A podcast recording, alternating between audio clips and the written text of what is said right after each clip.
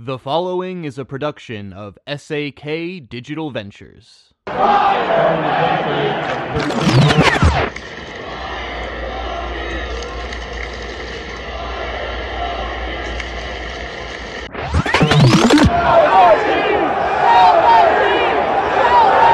Welcome to Cigars and Sports Chicago, a place where you can sit back, relax, smoke a cigar, and talk about Chicago sports. Now, here's your host, Steve Kass. Welcome to Cigars and Sports Chicago, episode 42. The episode name Dusk and hopefully a new dawn. Yes, you could only imagine what we're going to talk about. You're at the best place for cigars and Chicago sports. Let me set the scene. We are at the place 5236 Main Street in Downers Grove, Illinois. That's the place. The place is a cigar lounge, despite the creative name. 5236 Main Street, Downers Grove in Illinois. It's a great place to hang out, to relax, to smoke a cigar, to watch a game, to talk about politics, to argue about politics, to talk about sports, whatever you may want, we have it at the place, 5236 Main Street. You can follow us on Twitter, or as more commonly known now, or maybe less commonly known, X at Cigars and Sports. That's follow us on X. I can't believe I'm saying that. At Cigars and Sports. And you can get this show on Apple Podcasts, Spotify, Amazon, or wherever you get your podcast, but you know that because you're listening to it. So it would seem that that would have to be the case. So I am smoking a La Flor Dominicana El Jaco Perfecto number two. And as always, I would like to introduce my wonderful, esteemed colleague, co host, and friend, Phil Sullivan. Phil, how are you? What's going on? How are you feeling? What are you smoking? What's going on? All good, Steve. Waiting for uh, football season. So, favorite time of year, let's say, coming up. But uh, no, all good. Getting ready for a nice long holiday weekend. Looks like we're going to get a little of that heat we got last week, which was kind of brutal in Chicagoland. But uh, everything's good. I'm trying a CAO Flathead. Seems like a few of the guys at the cigar place have been smoking those. I thought I'd give them a try. Not a bad cigar on the Maduro end, a little bit more than I usually take on, but I uh, must be smoking too many cigars because I seem to enjoy it and it's going down smooth. So, other than that, all good. Uh, what do we got to talk about, Steve? Nothing exciting going on in local sports that I Yeah, know. Yeah, so of. we've got some stuff. You know, obviously, we're going to have to start out with the White Sox just because, you know, you start a story and you've got to finish it. We're going to talk a little bit about the Bears. By the way, the White Sox are the dusk, the Bears are the dawn, in case you didn't catch up on that. I think also that it's valid. We're going to have to talk about the Cubs for a couple of minutes, considering they're in a very exciting uh, situation. By the way, breaking White Sox news: they just beat the Orioles ten to five. Isn't that amazing? I think they're on their way to the playoffs because if they go thirty-seven and zero, they still have a shot of making it. So uh, you know, let's be optimistic about that. Just kidding. Phil, since we last had an episode, which in fairness has been, you know, two and a half weeks or so, and this is amazing. So, since we last had an episode, Keynan Middleton, who was traded to the Yankees, said the culture was terrible on the Chicago White Sox and that there were no rules. Shortly thereafter, Kenny Williams, the VP of baseball operations, and Rick Hahn, the general manager, got fired.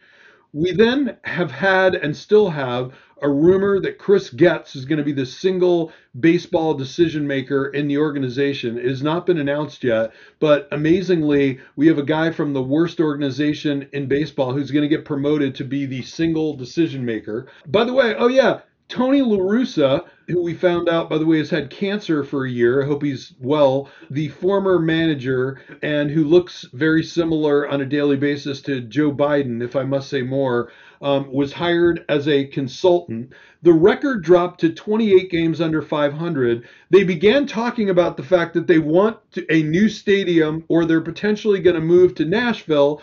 And then, oh yeah, one last thing two people got shot in the ballpark. We then had a five day investigation to find out what it was. And as we all expected, yes, this is a true story. A woman hid a small gun in her blubber in her body, walked into the bullpen, or excuse me, walked into the ballpark, got up to clap, and the gun, which was stuck in her fat roll, accidentally went off, shot the lady next to her in the leg. That's pretty normal. I mean, that, that happens. Oh, and then they didn't stop the game in any way, shape, or form after a shooting in the bullpen in an active crime scene, and they canceled the Tone Loc Vanilla Ice concert, saying that it was a technical problem. That happened. That happened. Well, you know, this mess with the White Sox, if you tried to write a mystery or a fictional novel, you couldn't, your book wouldn't sell because they would just say that stuff just it can't happen. You can, the reader couldn't follow it thinking that maybe it's true. In only the Chicago way, you get a shooting in a ballpark, you get the police involved, Chicago politics has gotten involved. Uh, the Chicago Teachers Union is involved. You know, only in the Chicago way can you have all that happen. In case some of our listeners didn't know some more of the details, the initial report was that the shooting was from bullets that were fired seven blocks away. So two people got shot. They actually found a third bullet in, in a woman's hat. She found it in her hat, in the brim of her hat. So that means somebody seven blocks away fired three rounds off that literally traveled into Sox Park and landed within a couple feet of each other, all three shots. So they wanted us to believe that scenario to begin with. Yeah, the, the, the exact description was the gun was hidden in the folds of her belly fat. So, like I said, you, you know, how she got that in past security, how it didn't go off with the metal detectors. Yeah, it's it's just bizarre. And like you said, in the last two weeks with the White Sox, the decisions they make. That Chris Getz thing just blows my mind. Not only does he work for one of the worst teams in baseball, he runs one of the worst minor leagues in baseball. So yeah, it can't get no more bizarre. And then the 87-year-old owner wants to leverage or play poker with the politicians, the fans, and the taxpayers in Chicagoland to uh, try to come up with a new stadium idea because his lease is going to be up in six years, which makes sense to try to plan a little bit ahead. If you want to build a ballpark, it's going to take that long. But yeah, I, with the one of the worst teams in baseball, you want to leverage the taxpayers again, which he did in 1991. I don't think he's going to pull it off again, Steve. What's your gut feeling on what the White Sox are going to do in the next couple of years or moving forward after Mr. Reinsdorf? Because there will be an after eventually. Yeah, I mean, my guess would be that from now until the end of Reinsdorf's tenure, we're going to hear about this angling to get a new ballpark. Obviously, there was a story that there are three potential sites that they would like to move to. One being in the West Loop near the United Center, which I guess there's a lot of parking lots and stuff out there, so maybe there's a space. The other one being Arlington Heights, where it would be on the Bears property in a different facility. So, in other words, you would sort of turn it into this sports complex, which to me that seems a bit bizarre. It also somewhat violates the uh, sort of the whole South Side thing. You would in effect have the North Side City team and then the North Side suburbs team. So I'm not I'm not sure about that, but you know I don't know. And then the other site, which frankly I do find to be intriguing, even though for me it would make it much more difficult to get there, is Soldier Field. I don't know how the hell you stick a baseball stadium inside the National Historic Landmark. Maybe you pull the pull the UFO out of there and build a baseball UFO. I'm not sure, but if I were to say what's going to happen is that they'll get a stadium deal in place, which obviously will drastically increase the value of the franchise, and then they will sell the team. I think we know that the plan is upon the expiration of Jerry Reinsdorf to sell the team. So if you were to ask me, I just think they're going to figure out a way to get a to get a stadium deal in place. The other question is the Nashville thing, which you mentioned. Do I think it's realistic they're going to move to Nashville? One, I have no idea. Anything could happen. It's possible, but I tend to think not. And the reason that I tend to think not is that it's pretty clear that baseball would like to figure out first they figured out the Oakland thing. They're moving to Las Vegas. Then they need to figure out this Tampa Bay thing. They're not sustainable in that ballpark in St. Pete and they've had no luck whatsoever getting funding to build a new ballpark there even though I think that if they built a ballpark somewhere in Tampa and they built a nice ballpark, knowing what I know about that area, I think they could do really well. But I think that once they figure that out, then there's going to be two expansion teams, and one of those expansion teams, absolutely no brainer, will be in Nashville. It's it's obvious that that's a perfect place for it because it's clear that baseball wants to go to this 32 team model where you can then rearrange everything. You can do the NFL thing where you've got eight four team divisions. You can geographically put them together. So, for example, you might have a division that has White Sox, Cubs, Brewers, you know, and then maybe Cardinals or Detroit, you know, depending on, you know, what that looks like, but probably those three together. You could have Mets, Yankees, Phillies, and Boston in one division, which would be amazing. You know, so there's a lot of stuff that you could do if you were able to rearrange everything and have 32 teams. So to go back to your original question, which amazingly I remember, I do believe that they will somehow stay in Chicago. There obviously is the you know the option of building a ballpark, you know, where the old ballpark was in the stadium, you know, sort of doing you know it, doing the exact same thing in reverse where the old Comiskey Park was. But I tend to think they're going to find a way to get a ballpark and stay. I just don't see them moving, although I think it's a possibility. What you know, based on those options, what do you think? Yeah, you know, Steve, it's it's but what dealing with Reinsdorf, I don't know where it's going to go. The thought of them going into you mentioned about going into Soldiers Field, that's never going to work. It doesn't work hardly as a football stadium. You're never going to stick a baseball stadium into that Martian ship looking debacle they built there. You know, there was talk about the Bears even possibly going to guaranteed rate and developing all that land around it. That was kind of an intriguing thing. I just heard once. I didn't see much more in print about it but you know, as far as selling the team, you know, Reinsdorf's on record telling his two sons, "When I die, to sell the team." Um, you know, maybe he ought to think about it soon. You know, people are saying he's team's worth two and a half billion dollars. It might be time uh, from your nineteen million dollar investment from thirty two years ago. It's not a bad return. Only I did see something very intriguing the other day. Uh, his nineteen million dollars over thirty two years, he would have got the same return if he'd have put it in the S&P 500 and would have made Sox fans not as frustrated for the last 32 years. But I, you know, I don't know what he's going to do. Uh, his moves are bizarre. From when he hired La Russa a few years ago to, you know, hanging on to Kenny Williams and Hahn for as many years of their failures when most owners would have made a change of direction a long time ago.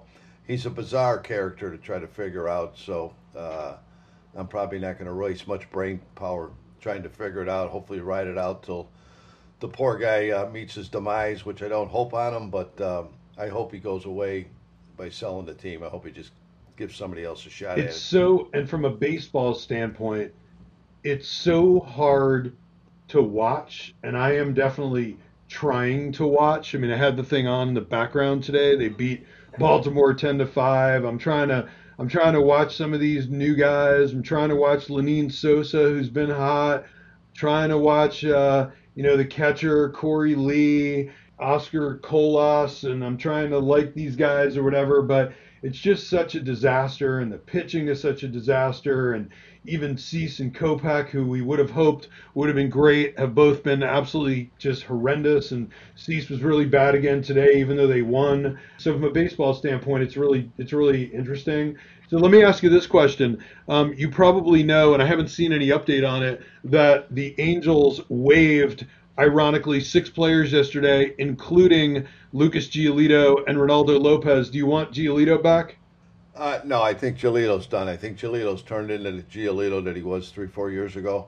Uh, I think he had a little burst of success there, but I think his age and his total body of work, no, I wouldn't want him back. I mean, there was talk, you know, is a, is a contender like the Cubs or somebody going to grab Giolito? Yeah, I, I just think his uh, I think his best pitching days are behind him. Yeah, I mean that's fair. I, I would I wouldn't go out of my way, but I might claim him because it doesn't really cost you anything. And then if he was going to come back on a one year deal somewhere, which is probably what he's going to have to do based on the year that he had, and also based on the fact that I mean, the guy had a six plus ERA with the Angels. You know, that did not work out and does not bode well for him from a future contract situation. So if he wanted to do something like Rodon did a couple of years ago, where, you know, he comes back and you know signs for you know uh, three or four or five million and you give him a shot next year or whatever i'd be fine with him doing that particularly based on where the team is right now. But the whole thing is such a disaster that it's really hard to even talk about baseball. It, you know you're just talking about what a freaking disaster that the thing is. Although i will say and we didn't get an opportunity to talk about this during the 13 hours of optimism after Kenny and Rick were uh, relieved of their duties, which is that I was pretty surprised that they made that move. And I don't think it was a coincidence. If you wonder why did they just do it randomly midweek, I don't think it was a coincidence that the season ticket holder invoice was going out the next day, um, which is uh, kind of an interesting deal. We just have to see what happens. But hey, let me ask you this. Let's pivot away from the White Sox for a minute. So the Cubs won again today. They won. They won two out of three against Milwaukee this week. Big series. They're now only three games out of the division, and you know a game up in the uh, in the wild card. So hey, man, what do you think about the Cubs situation? Well, I think they uh, they're they're playing a little bit over the tips of their skis. I, on the other hand, wholeheartedly root for the Chicago Cubs to fail. Uh, it makes my day. It makes me feel good. Yeah, on that aspect of it, uh, I could care less how the Cubs do. But I, you know, the Sox this year are so bad on every level that I have just lost interest in tracking baseball in August, which I have never done before. I'm I'm that bad, but I'll pick it up probably in a couple more weeks because uh, there's not much I like better than watching playoff baseball. So I will pick up and uh, start studying these other teams see where they're at, start following them the last few weeks of the season, follow some of these wild card possibility teams, who gets in, who doesn't get in. Can the Cubs get in? Yes, the Cubs can get in. Do I think they'll have a run in a long run in the playoffs? I do not. There are just way too many talent teams, way more talented than the Cubs out there. So I, you know, I don't think uh, I don't think the Cubs are uh, going to have a long run. But like I said, I uh, I typically will root for the Cubs to fail. You know, there's not too many teams I do do it for, but I almost said to my uh, kids last week after the Sox debacle started happening that uh, if I did anything, I would switch to become a Milwaukee Brewers fan, which would give me reason to watch indoor climate controlled baseball. It wouldn't be that much longer of a drive to the ballpark than it takes to get to guaranteed rate and home. And uh, it'll give me another reason to hate the Cubs and cheer against them. So who knows what happens. But, you know, there's climate change and there's no air conditioning in that ballpark in Milwaukee when the roof is closed.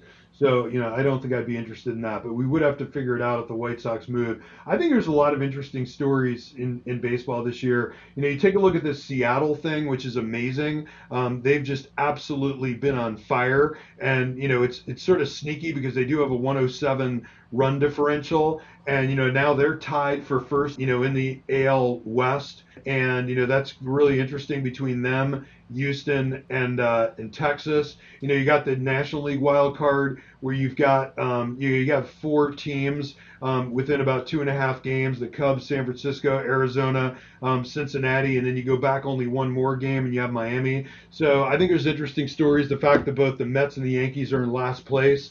You know, you've got I think some some very dominant teams um, including the Dodgers and the Braves, certainly, who are the best teams in baseball. At least they certainly have been during the regular season, and they appear to be. You know, the Orioles in the uh, you know in the American League East have been an incredible story. So I think there's some really good stories. But um, Phil, why don't we spend a couple minutes talking about the Bears?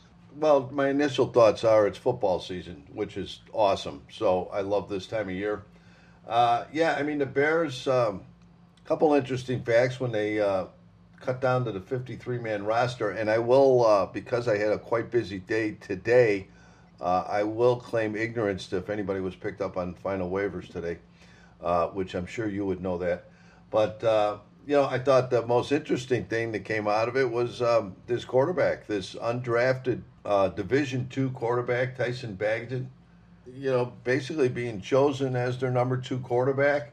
You know, they released P.J. Walker, and uh, you know, of course, Peterman didn't make it. And it's interesting how the Bears only have two quarterbacks. There was some talk they'd be strongly looking for a uh, maybe a slightly washed up veteran to bring him into the fold to help these guys along. You know, if our main guy goes down, you know, you got a Division two quarterback stepping in there, and he though he looked he looked pretty good in preseason. He looked very poised. Uh, but it's a big game changer once the regular season starts and the type of defenses he'd see and the pressure he's going to see. But very intriguing that they kept as a number two quarterback an undrafted Division two quarterback. Yeah, so Tyson Bagent, the guy looked amazing in the uh, you know in the preseason. I know it's the preseason, but the guy was so poised. He gets the ball out quickly, seems to have really good pocket presence, you know, really good footwork, fundamentally appeared to be really good. And I do find it amazing the fact that he is the backup because backup quarterback is not a developmental position. You generally want a veteran, a guy that you can put in there, has experience and can hopefully, you know, manage a game and, and you know, get you a win or at least not lose a game. So the fact that Tyson Bagent is the backup is kind of amazing to me. The other thing is too is that you mentioned the waiver claims, and the Bears have an interesting spot where for the first three weeks here of waivers, they're at the top of the list, and they today claim defensive lineman um, Khalid Kareem from the Colts and uh, defensive back Kadell Johnson from the Rams, and this this Khalid Kareem um, has has been in 27 NFL games. Um, you know, has registered uh, 29 tackles and had a you know had a sack and had three sacks in the preseason. Obviously, you know they need uh, you know they need some pass rush, so you know we'll be fine with that. I was also surprised because of the waiver situation. I would have thought that maybe PJ Walker was just a failure, meaning that I think they would have kept PJ Walker if he played well, even if they still kept Tyson Bagent.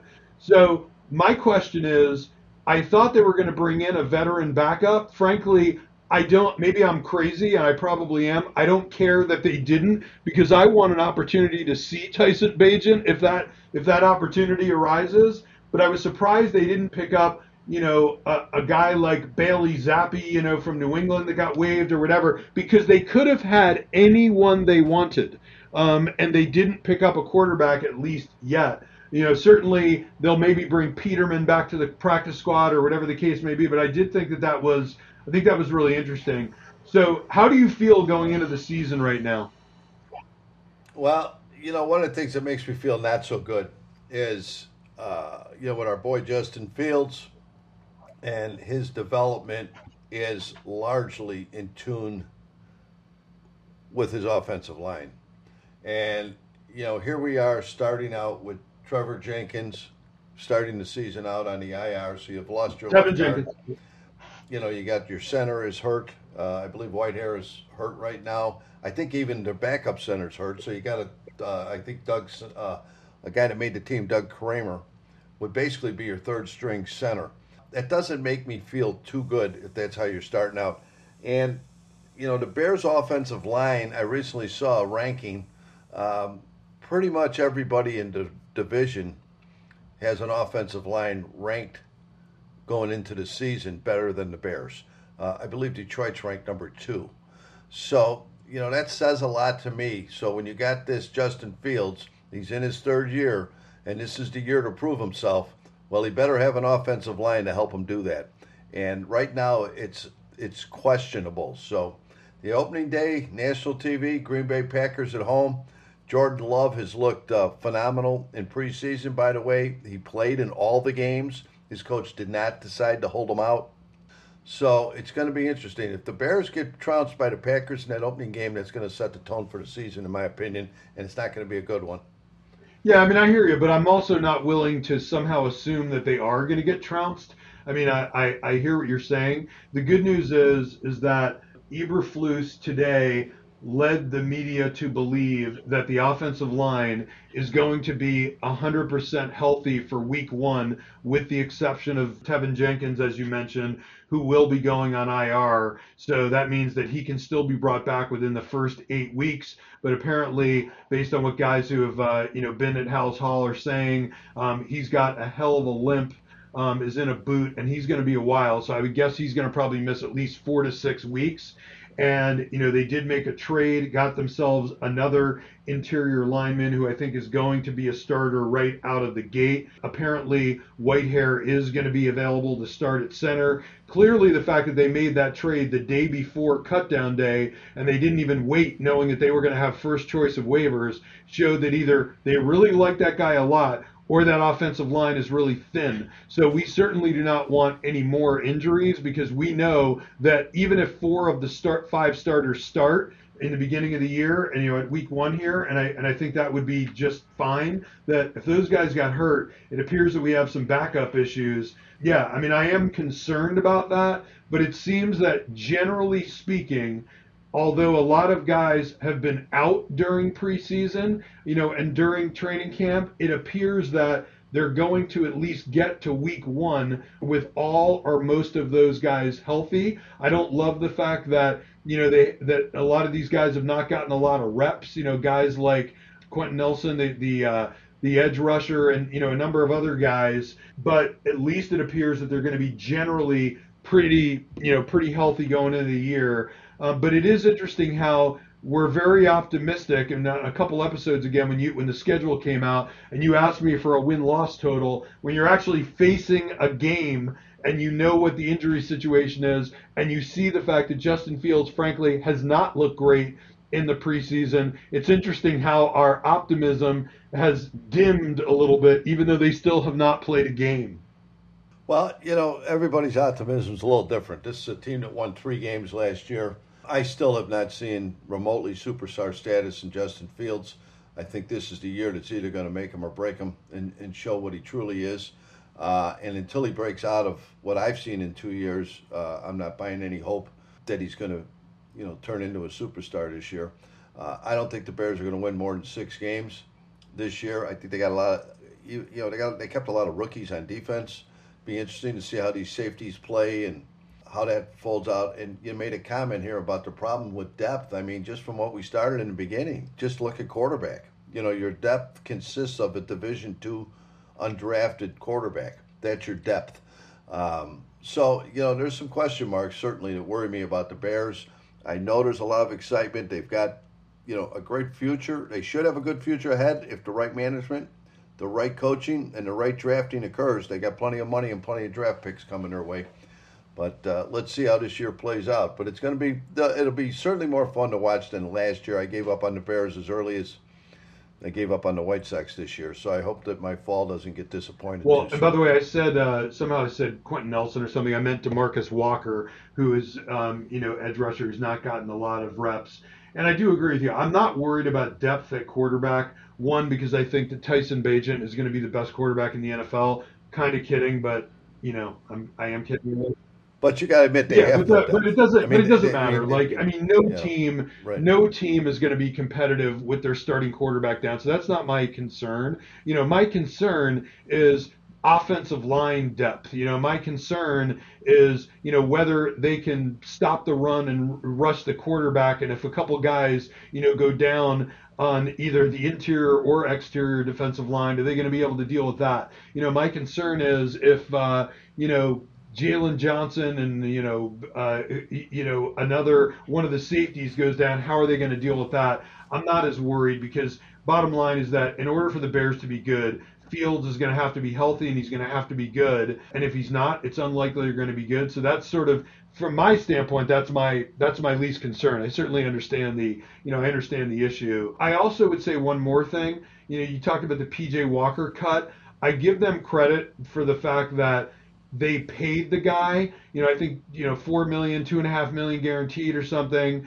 And I think an old Bears regime probably would have just kept him around because they paid him, and you know they basically paid him two and a half million to fail in training camp. So I'm glad they got you know they got rid of him. Um, you know, same thing with Trevis Gipson. The, even though they had to eat a little bit of money, they cut him, and they thought they had better edge options. So you know, we'll see what happens. And and again, they were the worst team in the NFL last year, and this thing was not going to be fixed in one season, in one off season. Hopefully, we'll be better. Hopefully, they can win seven, eight, nine, maybe ten games. You know, I don't know, but I uh, one thing I agree with you on 100% is the fact that this opening game against Green Bay, which amazingly I'm going to go to the game, is going to set the tone for the season, no question. It's certainly something to watch. The Bears happen to be on a lot of uh, I think I looked at their schedule. Seven or eight of their games are late games, and what I mean by late, either late Sundays, Sunday nights, Monday nights. So they've got a lot of exposure this year on national television. So it'll be interesting to see how they perform. And you know what? They could just as well come out of the chute, you know, five and one. Who knows? Uh, I hope they do. I, it would be great to see, but I worry about that offensive line. I worry about you know just a few injuries at a few positions that they don't have much depth, and they definitely could leave Justin Fields uh, in some trouble to not maybe see no, the potential. We'll see. I don't disagree. Out. Phil, that's uh, Cigars and Sports Chicago episode 42. Thanks for showing up. Thanks to our producer Bear, and we will talk to everybody next time. And most of all, thanks for listening. Adios. We'll see you next week.